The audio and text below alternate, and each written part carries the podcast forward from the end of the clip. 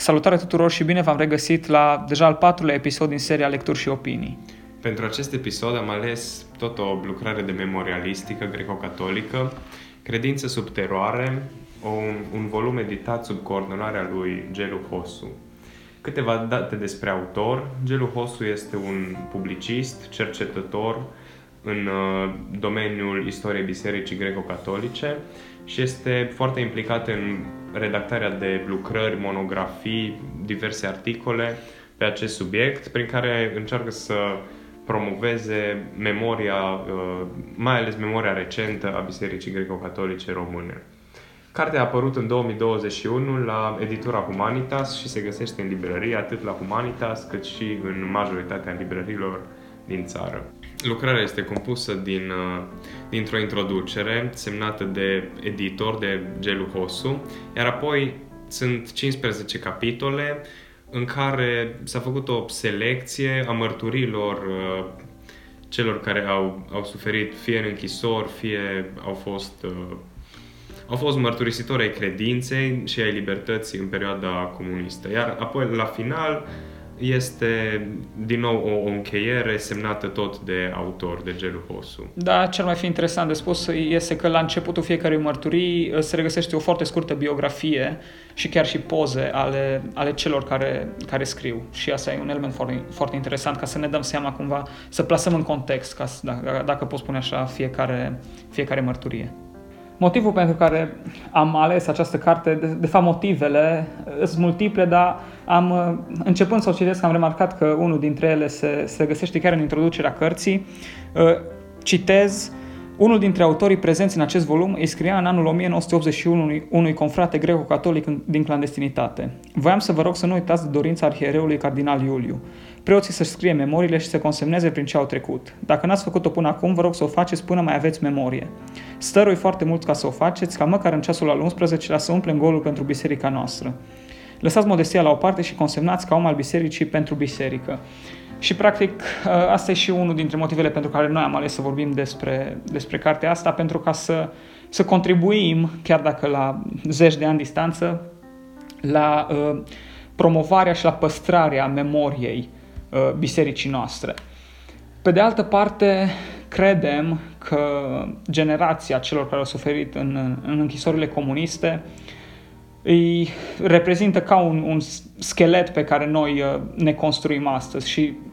noi, în, în mod special ca și greu-catolici, dar și ca și români în general,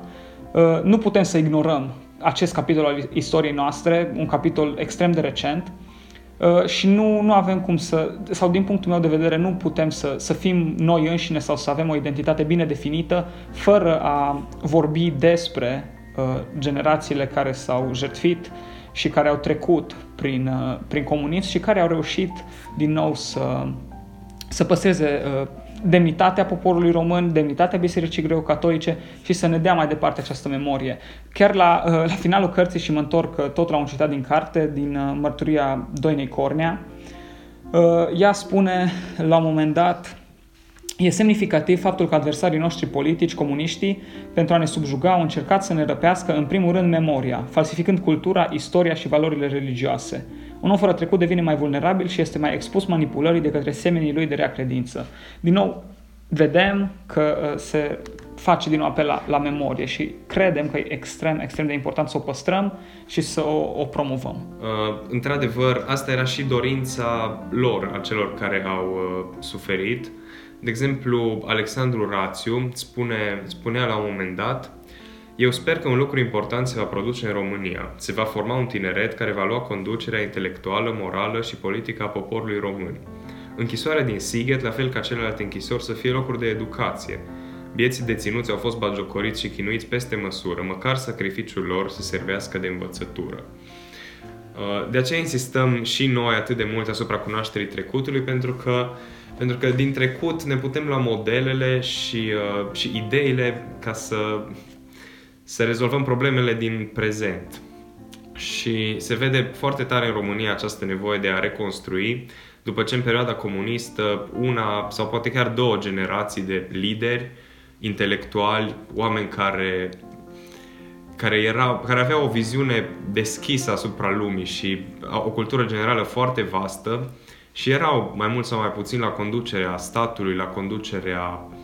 diverselor instituții de cultură. Da, și erau în vârful societății, adică erau pur și simplu oamenii cei mai... Uh... Da, erau, erau vârfurile. Da, Au fost scoși din viața publică, din viața politică, în primul rând, și au dispărut cu totul din, din peisaj până, până în 1990, când, când încet, încet, cu încercări timide, au început să, să intre și să devină mai vizibili. Dar nici până astăzi, dacă ne uităm nu la scena politică, vedem că, că nu ne-am întors la acea calitate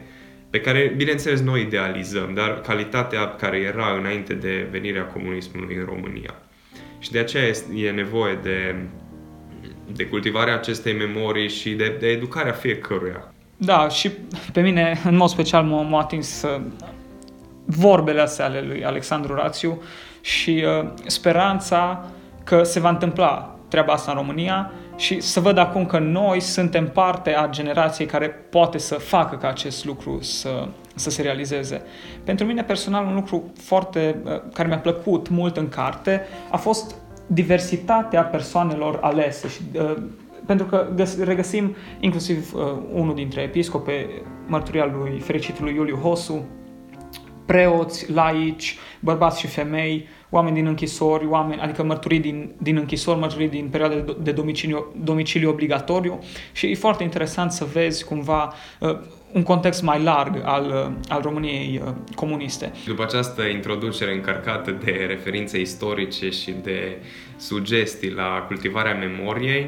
Aș vrea să spun și că în această carte nu este o lectură istorică, ci mulți autori, de exemplu Doina Cornea, părintele Tertulian Langa și, și mulți alții, dar aceștia mi-au plăcut mie în mod special, uh, se simte ca au veleități de scriitori veritabili, cu numeroase figuri de stil. De, deci, memorialistica lor poate fi considerată o operă, o operă literară și în afara, în afara contextului istoric. De exemplu, Părintele Langa descrie la un moment dat cu lux de amănunte metodele de tortură la care a fost uh, supus și aceste metode care erau menite să înfrângă voința descrie atât suferința fizică cât și cea psihică interiorizată și uh, mi-a plăcut foarte mult această analiză psihologică a suferinței pe care o face el. Uh, la un moment dat spune că a ajuns chiar la un automatism cu care își accepta suferința, nu mai, nu mai avea puterea nici măcar să raționalizeze, să se gândească că da, din cauza asta fac, ci doar, doar știa, îi era bine întipărit în, în, în mintea lui că ce face este bine și totuși astfel a reușit să reziste până la final pentru că bătăile și suferința fizică l-au l-au slăbit foarte tare și pe partea mentală. Da, și într-adevăr, sacrificiile care, la care au fost, sau pe care au fost dispuși să le, să le facă oamenii ăștia sunt uh, absolut incredibile. Și dacă tot ai menționat de, de Doina Cornea, o parte din, din ceea ce ea zicea, apropo de acest sacrificiu și cumva de, de valoarea acestui sacrificiu și de cât de mult sau cum ar trebui să ne raportăm noi la acest sacrificiu pe care ei l-au făcut și mulți, mulți alții pe lângă ei, Uh, zicea Doina Cornea, citez, uneori mă întreb dacă acest imens sacrificiu are vreun sens. Nu credeam totuși că nelegiuirea va merge atât de departe încât să fie lovit Tintin în locul meu. Tintin este uh, fiul ei.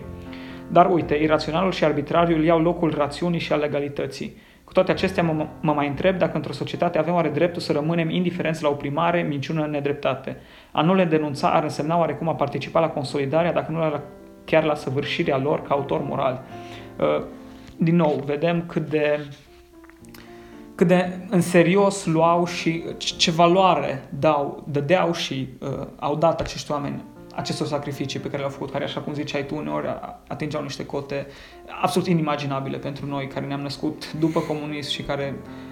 ca să fim sinceri, trăim într-un lux pe care alții nu l-au avut. Da, și vedem și solidaritatea care, care a existat între uh, toți, toți aceștia, acești martiri și mărturisitori, pentru că, bineînțeles, noi de cele mai multe ori vorbim despre episcop, despre preoți, despre vârfuri, dar au fost numeroase, numeroase persoane din, uh, din toate straturile societății, să spun așa, care sunt mai puțin cunoscute, dar prin solidaritate cu, cu liderii, cu cei pe care îi uh, cunoșteau și personal sau doar îi considerau lideri spirituali, au suferit uh, împreună cu ei și sunt, sunt mai puțin cunoscuți, de exemplu, Ștefan Manciulia sau Iosif Pop, Vasile Cesereanu și mulți alții pe care îi veți regăsi în acest volum. Și uh, acest, uh, această solidaritate este descrisă și de către părintele Ioan Vasile Botiza, care spune și citez Nu mă simțeam nenorocit deloc. Consideram că este normal să fiu în pușcărie și că ar fi fost o rușine să fiu lipsă la apel în zilele în care întreaga biserică era chemată să urce calvarul. Uh, observăm această seninătate cu care descrie el suferința, bineînțeles retrospectiv și, și cumva libertate, adică el a ales să fie în închisoare, el și toți ceilalți au ales să sufere acolo pentru credință, biserică, pentru neam și pentru Hristos, când le era mai simplu să să facă ce le cereau autoritățile. Un ultim punct despre care eu personal aș vrea să vorbesc, deși îi cumva se înțelege din titlu, credință sub teroare, se înțelege că uh, e vorba foarte mult despre credința în Dumnezeu pe care au avut-o acești oameni. Dar uh, pentru mine a fost foarte, fo- un, uh, o, o mărturisire foarte puternică să văd uh, cât de importantă a fost credința în viața acestor oameni, cât de importantă a fost credința pentru ca să poată să treacă prin aceste, prin aceste uh, suferințe. Și chiar am remarcat că în fiecare text uh,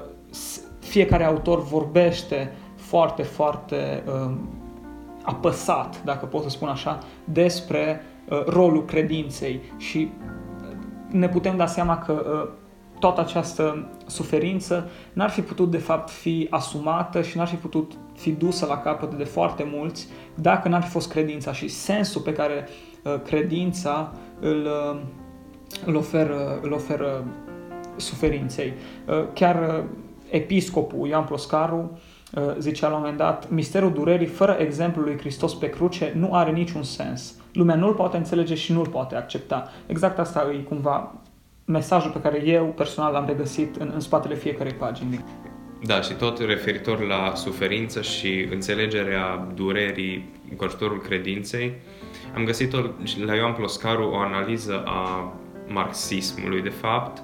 a agresorilor comuniști care l-au eliminat pe Dumnezeu și credința și au, au crezut că vor crea un om nou uh, fără fără un uh, cel superior, un cel supranatural. Și citez, din proprie conștiință, fără o idee călăuzitoare supremă, crezând numai în desfințare după moarte, cine este gata de renunțare? Deci observăm că acest cel al comunismului de a crea un paradis în care toți, toți trăim uh, egali și la fel de fericiți, nu poate fi realizat în opinia în opinia celor care au suferit din cauza marxismului, fără, fără credință și de fapt este o contradicție ceea ce, tot ceea ce li s-a întâmplat. Și în încheiere, uh, vă mulțumim că ne-ați ascultat și vă recomandăm să citiți toată memorialistica din închisori, din, din închisorile comuniste, uh, pentru că acolo au suferit greco-catolici, ortodoxi, romano-catolici, creștini de toate confesiunile, apoi români, dar nu numai, și, și alte etnii, de exemplu maghiari, germani, evrei, care erau, uh, erau de fapt toți iubitorii de libertate, uh, fie ei religioși sau mai puțin religioși, au suferit sub, sub acest uh, regim opresiv și de la ei putem, putem învăța foarte multe și uh, vă, invit, vă invit din nou să citiți cât de mult pe acest subiect. Vă mulțumesc și eu foarte mult că ați rămas până la final. Dacă v-a plăcut ce ați auzit, nu uitați să ne lăsați un like, să vă abonați canalului nostru de YouTube, să ne urmăriți pe Facebook și pe Instagram și, bineînțeles, să trimiteți prietenilor voștri, să trimiteți oamenilor din jurul vostru materialele noastre dacă credeți că uh, se, se găsește ceva de valoare în ceea ce facem. De asemenea, vă invit ca în rubrica de comentarii, dacă aveți uh, sugestii uh, de cărți pe care credeți că ar fi interesant să, să le abordăm în episoadele viitoare sau dacă pur și simplu vreți să ne, ne spuneți cum vi se pare ceea ce facem și uh, dacă dacă găsiți sens în asta, uh, vă așteptăm la comentarii. Vă salutăm și să ne revedem cu bine data viitoare.